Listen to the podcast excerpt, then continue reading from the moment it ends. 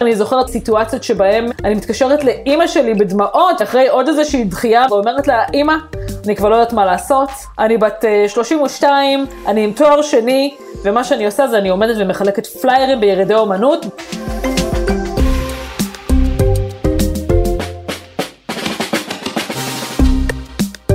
אני הילה וייסברג. ברוכים הבאים ל"איך אנחנו עובדים", סדרה חדשה בצוללת של גלובס, על המקום שבו אנחנו מבלים את רוב שעות הערות שלנו, העבודה. צוללים לתקציב יצא לפגרה קצרה ותחזור ממש בקרוב. בסדרה החדשה נדבר על איך לעבוד בצורה יעילה יותר, על מה צריך לדעת בשלבים שונים של הקריירה, וגם על תופעות וסיפורים שכולנו יכולים להזדהות וללמוד מהם. והיום האורחת שלנו היא גילי יובל, משוררת של חיי העבודה. כן כן, יש דבר כזה. היא האישה שמאחורי ספר השירים המבריק, והפעם עם הקובץ, ועמוד הפייסבוק, והעבד הזה הוא אני. גילי גם מפרסמת מדי שבוע שיר חדש על חיי המשרד במגזין G של גלובס. השירים של גילי עוסקים במה שקורה בין התור למיקרוגל במטבחון, לבין הישיבה בזום והאימיילים ב-11 בלילה, וגם במשהו שכולנו רוצים יותר ממנו. ולא, אני לא מדברת על כסף, אלא על איזון. איזון בין בית לעבודה, איזון בהורות. אז היום נדבר איתה על כל אלה, וגם על איזון בין תחביב לבין עבודה יומיומית. משהו שלגילי יש הרבה ניסיון בו, כמי שהדיי ג'וב שלה הוא מנהלת עמותת הידידים הבריטית של מוזיאוני האומנות בישראל, והנייט ג'וב הוא לכתוב שירים. מזה שמונה שנים גילי לא גרה בישראל, אלא בלונדון. יש מלא קלישאות שאפשר להגיד על זה, אבל אחסוך מכם פשוט אתחיל משיר של גילי שנקרא אגו. אתמול הוא שאל אם אוכל להכין לו מצגת. סתם לא היה לו חשק לעבוד. היום הוא הציג את זה בישיבה, וכולם אמרו, כל הכבוד. היי hey, גילי. היי, איזו הקדמה מרימה. כן, מה את אומרת? אני אומרת שאני צריכה אותך איתי קבוע כל יום על הבוקר לשמוע, וככה אפשר יהיה לפתוח את היום בצורה הרבה יותר טובה. זה כל הכיף בפודקאסט, ממש. את יכולה לשמוע את זה שוב ושוב ושוב, ואף אחד לא ידע שזו את שהקשבת לפרק כבר חמש פעמים. טוב, אז בואי תעשי לנו ככה סקירה מהירה של כמה תחנות בולטות בקריירה שלך. אז אה, אל התפקיד הזה הגעתי אחרי שבעצם את אה, דרכי המקצועית אפשר להגיד התחלתי בעיתונות, עבדתי משהו כמו חמש שנים בקבוצת אה, הארץ, הייתי עיתונאית ועורכת, בעיקר, בעיקר עורכת אבל גם יצא לי לכתוב בתפקידים שונים אה, בקבוצה, החל מהמקומונים ועד לעכבר העיר והעיר, ואחר כך עבדתי באיזשהו פורטל דיגיטלי שנקרא אונלייף. אה, בשלב מסוים החלטתי שאני רוצה לעשות שיפט, ללכת יותר לכיוון של אה, מוזיאונים, זה משהו שמאוד עניין אותי, והגעתי לשמחתי הרבה לעבוד במוזיאון העיצוב בחולון, ובמדיטק חולון, שם עבדתי בתור מנהלת תקשורת שיווקית. זה מקום עבודה שמאוד מאוד מאוד אהבתי.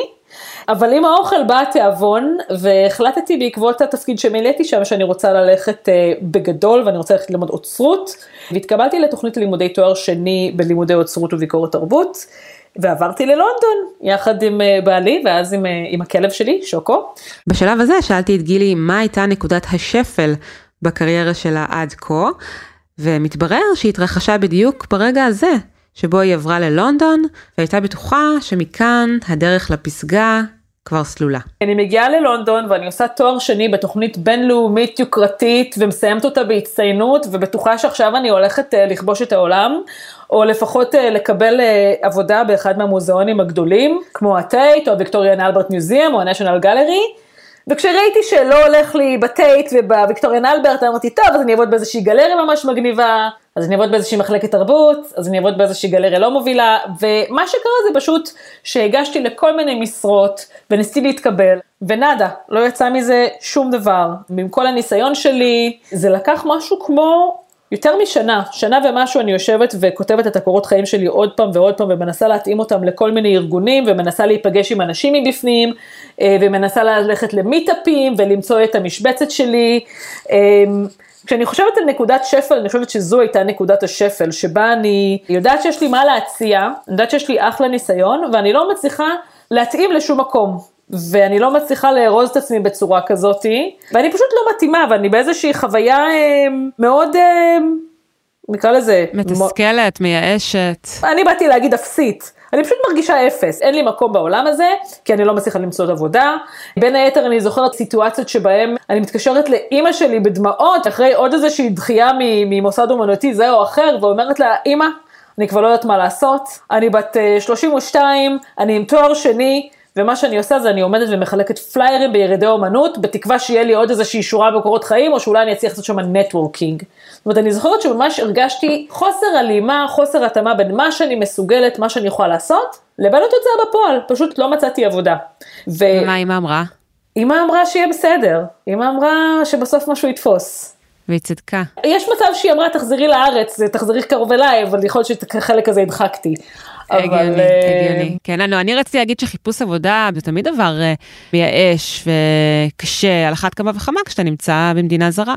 ויש משהו, אני חושבת, מאוד מאוד קשה בללכת ולסכם את כל מי שאתה והווייתך והניסיון והפרויקטים הגדולים והקטנים שעשית לכדי עמוד A4, שני עמודי A4, אה, מאוד גנריים, איך אני אורז את כל מי שאני, את, את, את כוליותי לכדי באמת עמוד A4 או... משהו שהוא מאוד כמותי ומאוד שטוח, אפשר להגיד. ויש גם uh, שיר שרצית uh, להקריא על uh, רגע השפל הזה, נכון? בואי, בואי נשמע את השיר. קורות חיים. התנדבת יומיים, בעלת ניסיון עשיר. מזגת למישהו מים, נטוורק מזהיר. עבדת שמונה חודשים, זה בתכלס שנה, בקטנה. ניהלת שלושה אנשים, הובלת מחלקה ראשונה. קראת על תוכנה ברשת? זה בעצם שליטה מלאה. נמאס לך ואת פורשת? מחפשת את האתגר הבא. הדירה שלך מטר על מטר, עובדת מלופט מהמם. עשית בינג' על הכתר? אנגלית ברמת שפת אם. לא ילדה, לא בחירה, אשת צוות, בלי אגו בכלל, מורעבת. לא, אני לא משקרת, כנות זה אצלי בילט אין. במציאות אולי מתפשרת, אבל לא בפרופיל בלינקדאין. מושלם. תודה.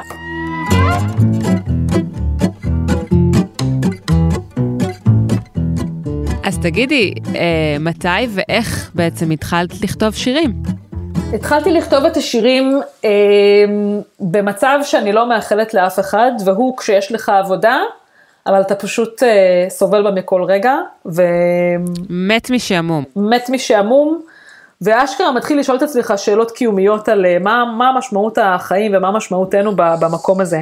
וזה קרה אה, תוך כדי חיפושי העבודה שלי, אה, מישהי אמרה לי שמחפשים מנהלת דיג'יטל לאיזשהו משרד יחסי ציבור שמתמקד בעיצוב. התחלתי לעבוד שם, זה היה משרד נורא מפונפן ויפה ב, ב, באזור של קנסינגטון בלונדון, ובאמת רשימת הלקוחות הייתה רשימה מאוד אה, מרשימה. הגעתי עם המון מוטיבציה ועם המון רצות, רצון לעשות דברים, וראיתי שיש גם הרבה פוטנציאל, אלא שפשוט אה, שום דבר לא קרה. זאת אומרת, אה, מי שגייסה אותי פשוט לא, לא הגיע למשרד, לא הייתה נמצאת שמה, הצוות לא ידע איך לאכול אותי, היה עניין של אה, פער תרבותי גם בין היתר. אה, כל יוזמה נתקלה בקיר, כל ניסיון למשימה נתקל באפס תגובה. אה, ולאט לאט נוצר מצב שאני מגיעה למשרד בשעה תשע בבוקר, כי היו במשרד הזה חוקים מאוד מאוד נוקשים לגבי שעת ההגעה ולגבי שעת העזיבה ולגבי כל דבר למעט העבודה עצמה. אה, ואני יושבת בכיסא שלי אה, מתשע בבוקר עד שש בערב עם הפסקת צהריים אחת, ולא עושה שום דבר. זאת אומרת, לא עושה שום דבר בעל משמעות. ומתחילות לי באמת כל מיני מחשבות, אני נורא משתעממת. אה, מתחילות באמת מחשבות קיומיות על מי אני ומה אני במקום הזה ומה אני רוצה לעשות והנה חיי חולפים מנגד ואני לא עושה כלום רק מתייבשת פה במשרד הזה אה, ופתאום אה, מתחילים לצלצל לי באוזניים מתחיל לבוא מתוכי הקול של הילד הזה הוא אני של יהודה אטלס של ילד שאומר את האמת על העולם שלו בתור ילד ועל העולם של המבוגרים. למי שלא מכיר, אני, אין מישהו שלא מכיר את השירים האלה, בעצם שירים ש... כבר, אומנם אה, הם כתובים בשפה של ילד, אבל אומרים את האמת. אם אתם אה, רוצים שילך לישון מוקדם, תסגרו את הטלוויזיה, שתפסידו גם. ואני הולכת את זה, פתאום מתחילה לחשוב ולהסתכל סביבי, לראות את הקיוביקלס שסביבי, ואת המשרד היפה הזה, ואת המסכים, ואת המקלדות, ואת פגישות, את כל הקודים האלה, ואני אומרת, זה נורא מצחיק לכתוב את האמת על הדברים האלה מעיניים של מבוגר.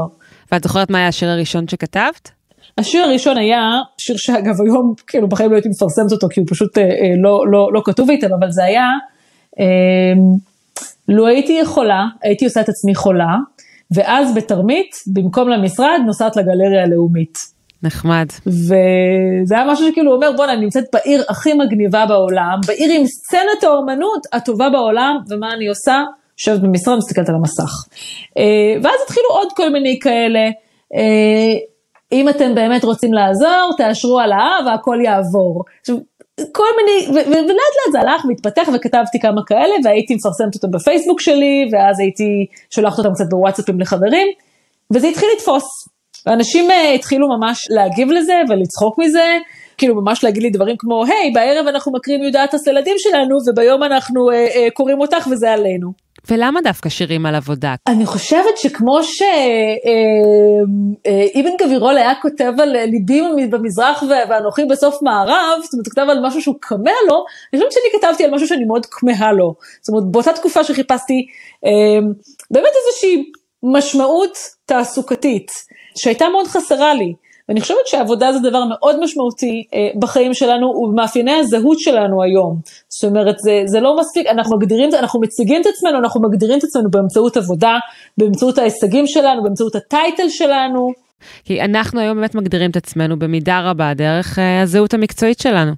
נכון, אה, שהיא אומנם מורכבת מאוד המון דברים אחרים, אבל אה, אי אפשר לזלזל בכמה שעבודה תופסת מקום אה, יקר וחשוב בחיים שלנו, לפעמים בצורה לא פרופורציונלית.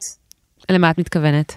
אני מתכוונת שלפעמים כישלון בעבודה נתפס ככישלון אישי, שאיזשהו מצב מסוים, לצורך העניין הצלחה בעבודה, גורמת לאיזשהו שינוי בדימוי העצמי. אה, שוב, אנחנו יותר מרגישים את זה כשזה קורה על, הפן השלילי, כן? שקיבלנו פידבק לא טוב, אה, שעסקה שעבדנו עליה המון המון זמן התפוצצה ולא יצאה לפועל, כן. אה, משהו שתלינו בו המון המון תקוות ופתאום הוא לא קורה, אבל ההשפעה של זה היא השפעה ממש, אפשר להגיד הוליסטית.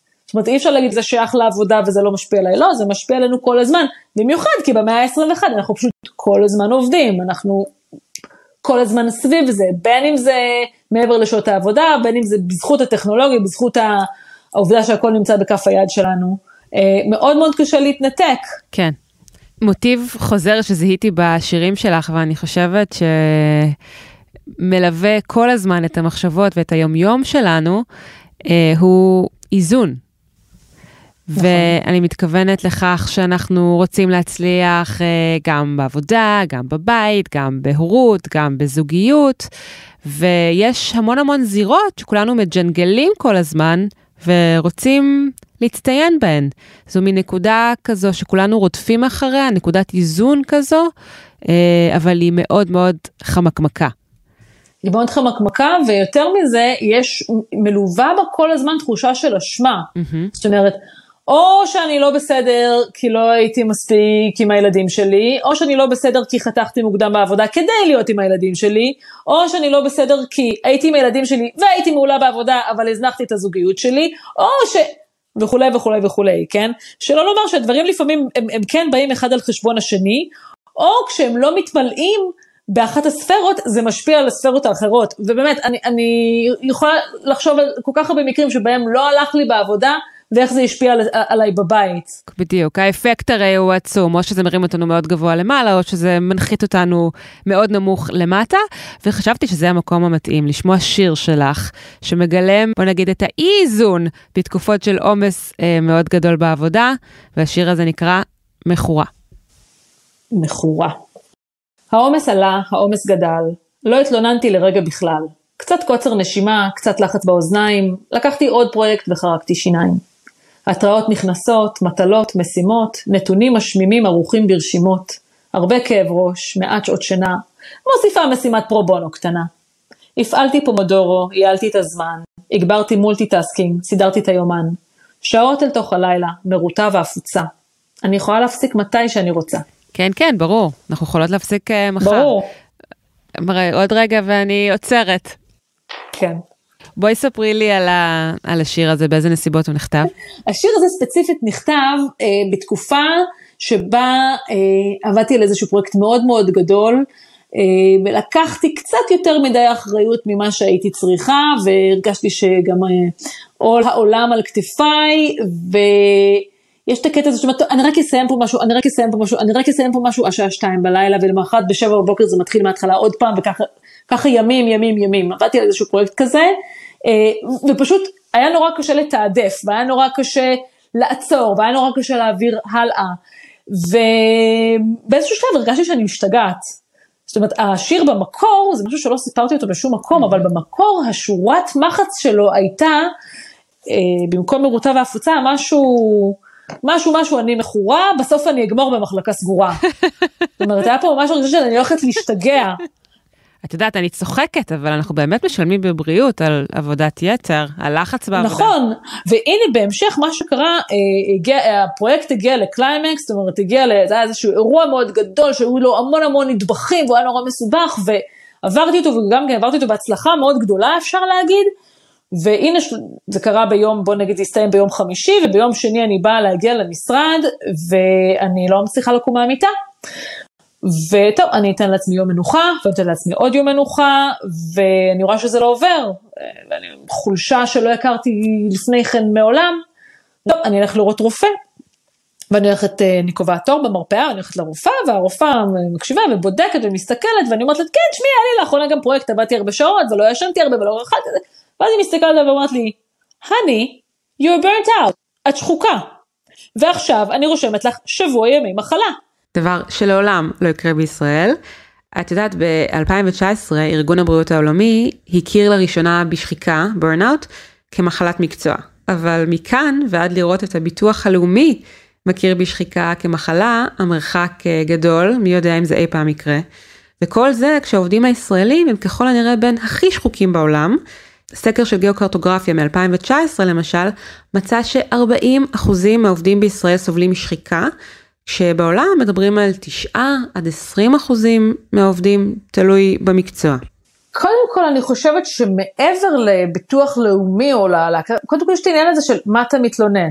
מה את מתלוננת? החל מהקטע שתגיד לה שיש לך עבודה, או בדיוק. אתה לא רוצה ניקח מישהו אחר כמוך, ויש גם את העניין הזה של כאילו באמת איזשהו, יש מוסר עבודה גם מאוד גבוה, ו... אז יש כל מיני שאתה לא יכול להתלונן, אתה לא יכול להגיד מה קשה לך, כן? מה אתם מתלוננים? אתם כל הזמן במזגנים עם המכוניות שלכם ועם הסמארטפונים שלכם, על מה בדיוק אתם מתלוננים? אתם לא עובדים פה בפרך ואתם לא עובדים במפעל. יש קודם כל את הצד הזה.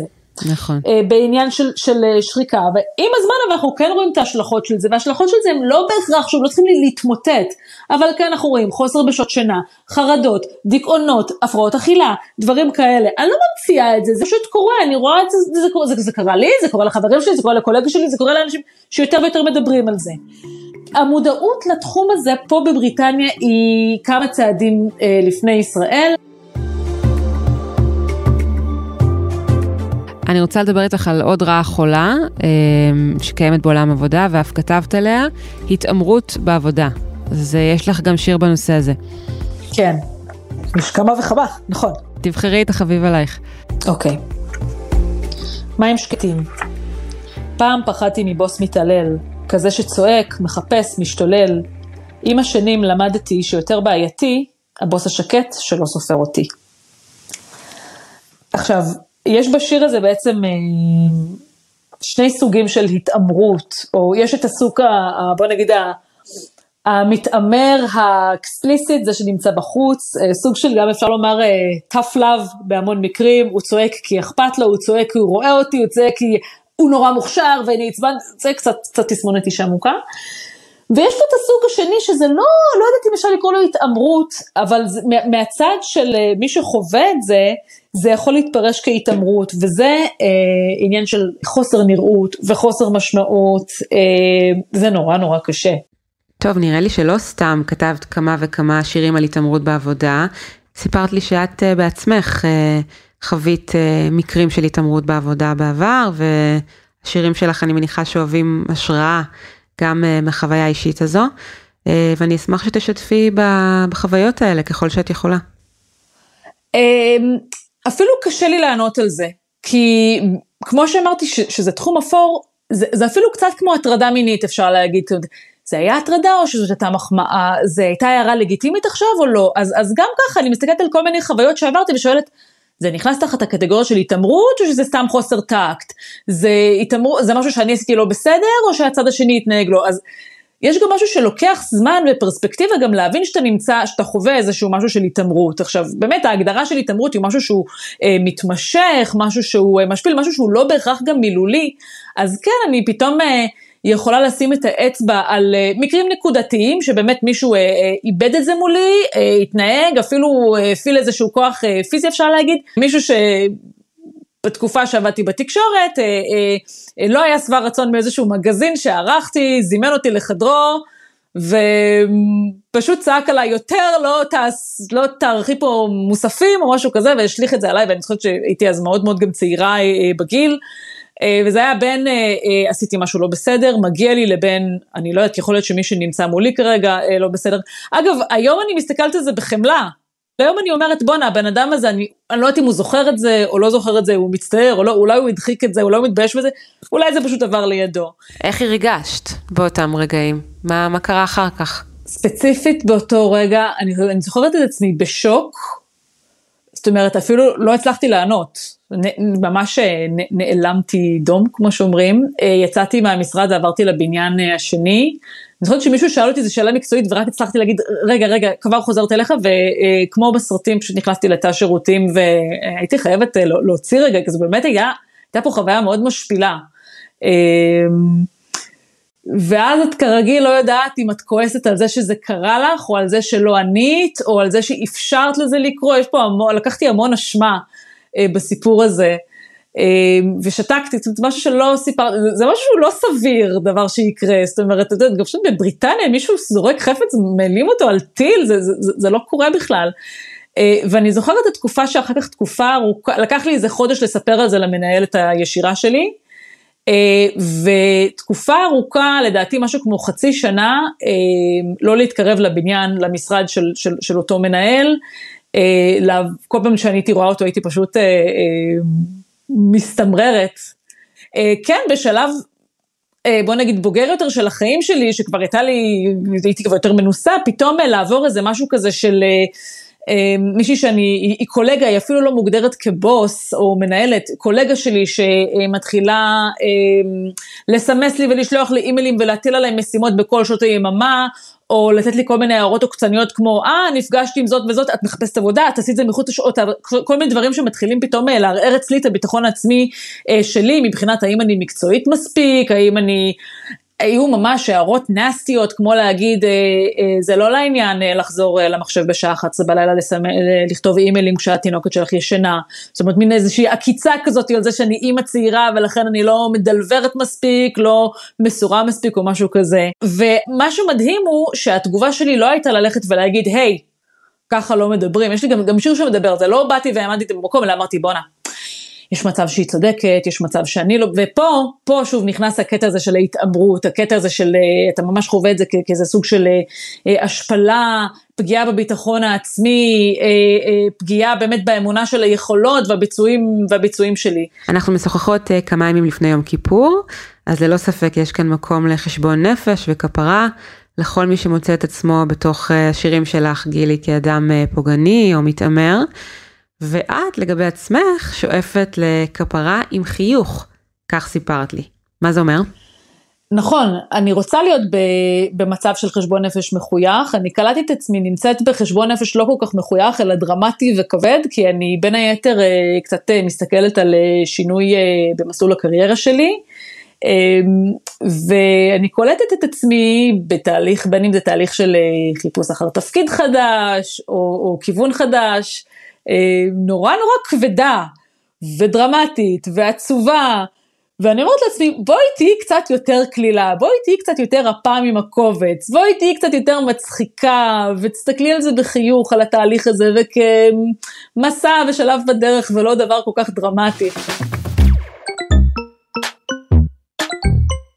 את יודעת, דיברנו קודם על עומס, ויש עוד סוג של עומס שכולנו חווים וסובלים ממנו בעידן הטכנולוגי הנוכחי, והוא עומס מידע, איזושהי הפרעת קשב מתמדת שאנחנו אה, מצויים בה, בגלל התראות וצפצופים שסובבים אותנו כל הזמן, וגם בגלל הציפייה מצד מקום העבודה שכל הזמן יהיה זמינים.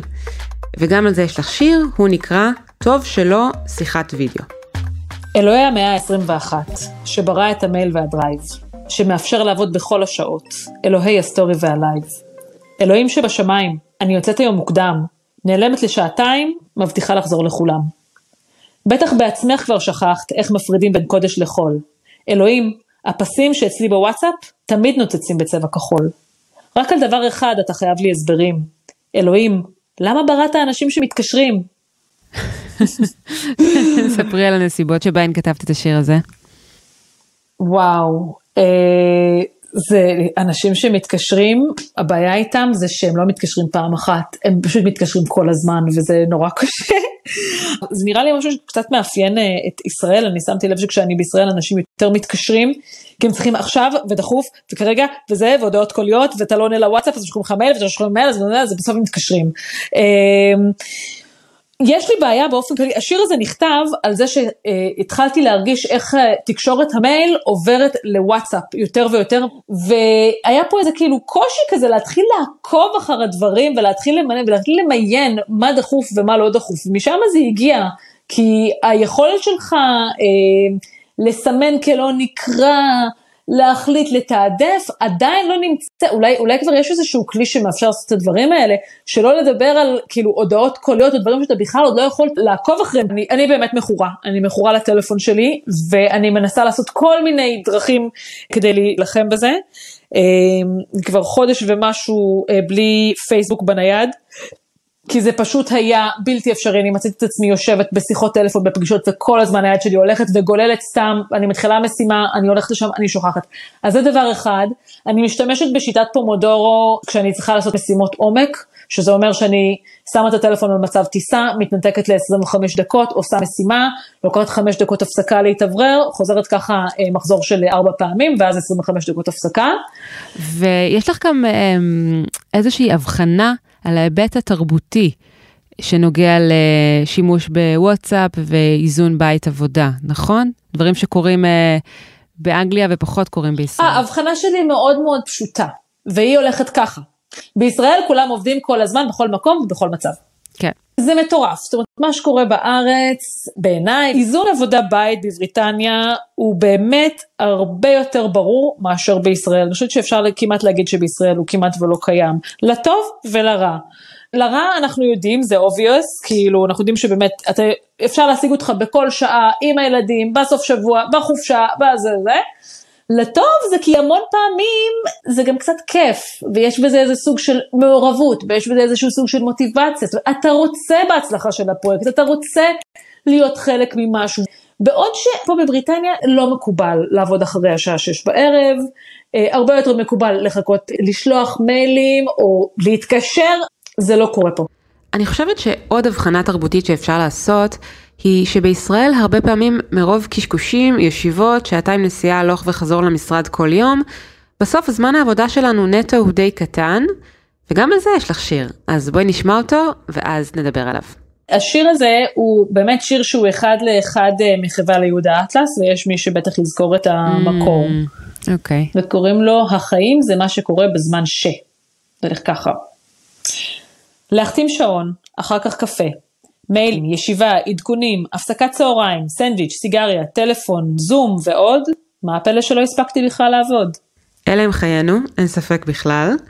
אגב, את יודעת, ישראל היא בין מדינות OECD שבהן עובדים הכי הרבה שעות בשנה, 1,783 שעות ליתר דיוק, אבל מייצרים הכי מעט, מה שנקרא פריון עבודה נמוך, התוצר לכל שעת עבודה. לעומתנו, במדינות כמו דנמרק או נורבגיה עובדים כמעט הכי מעט שעות, אבל פריון העבודה הוא בין הכי גבוהים. ההסבר לפער הזה הוא מורכב, אבל יכול להיות שגם תרבות העבודה כאן בישראל היא חלק מהעניין. אני חושבת שבכלל צריכים לעבור לסקנדינביה ו... וזהו, זה יפתור את הכל. נגמר הסיפור. אז uh, לסיום אני רוצה לדבר איתך על uh, איזון בעוד היבט של עולם העבודה, וזה איזון בין הדיי ג'וב לבין התחביב, או התשוקה הגדולה. יש אנשים שאוהבים לרקוד, לאפות, לצאת לטיולים, או אנשים שכותבים ספרים, כמוך, ומצליחים לעשות את כל נכון. זה לצד uh, העבודה היומיומית במשרד. אז אני תוהה אם את נכון. מרגישה שזה גם מה שאת עושה, מאזנת בין עבודת היום-יום, שאולי לפעמים ככה, את יודעת, אפרורית, שגרתית, לבין תשוקה גדולה, שהיא השירים שלך, ואיך את מצליחה לעשות את זה, את הגם וגם הזה. אז אני אגיד ככה, שלפני כמה שנים, שבאמת אה, ככה התחלתי להרגיש קצת חוסר סיפוק בעבודה, אה, ישבתי גם עם איזושהי מאמנת תעסוקתית, ואמרתי, בואנה, החיים שלי הם לא בהכרח רק עבודה, אני יכולה להיות עוד דברים. באותה תקופה אז לקחתי את זה למקום אחר לגמרי, והחלטתי שאני הולכת לרוץ חצי מרתון, וככה, זה, זה היה הדבר השני שמילא אותי. אה, עם הזמן ובעקבות הקורונה וזה שהיה לי יותר זמן החלטתי שאני אה, רוצה להוציא את זה כספר גם כי באמת המון פעמים שאלו אותי השירים שלך יצאו מתישהו בספר או איפה אפשר, איפה אפשר לקנות את הספר שלך.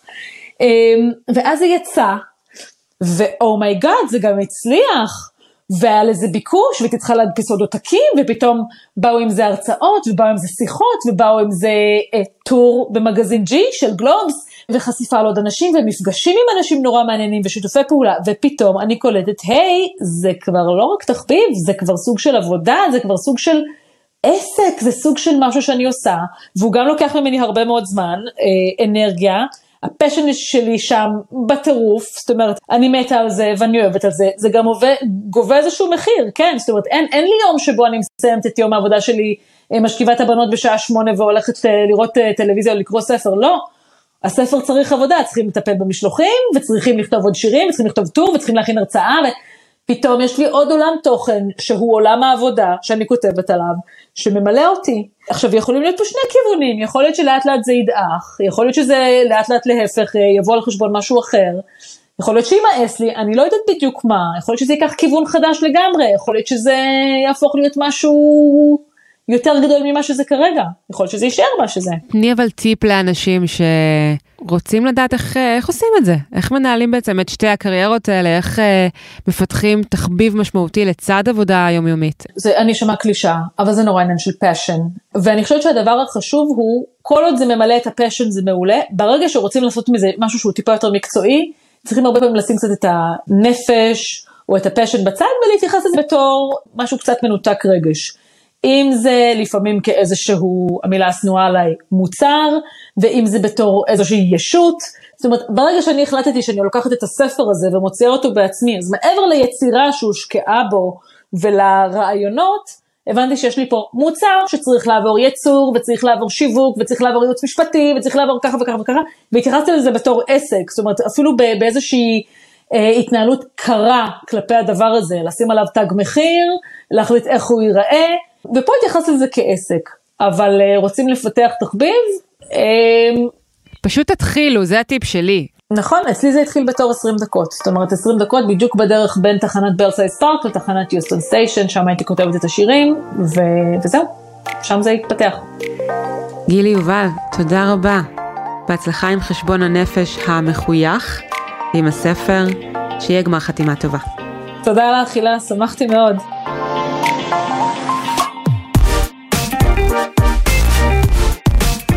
עד כאן הפרק הראשון של איך אנחנו עובדים, סדרה חדשה של הצוללת של גלובס.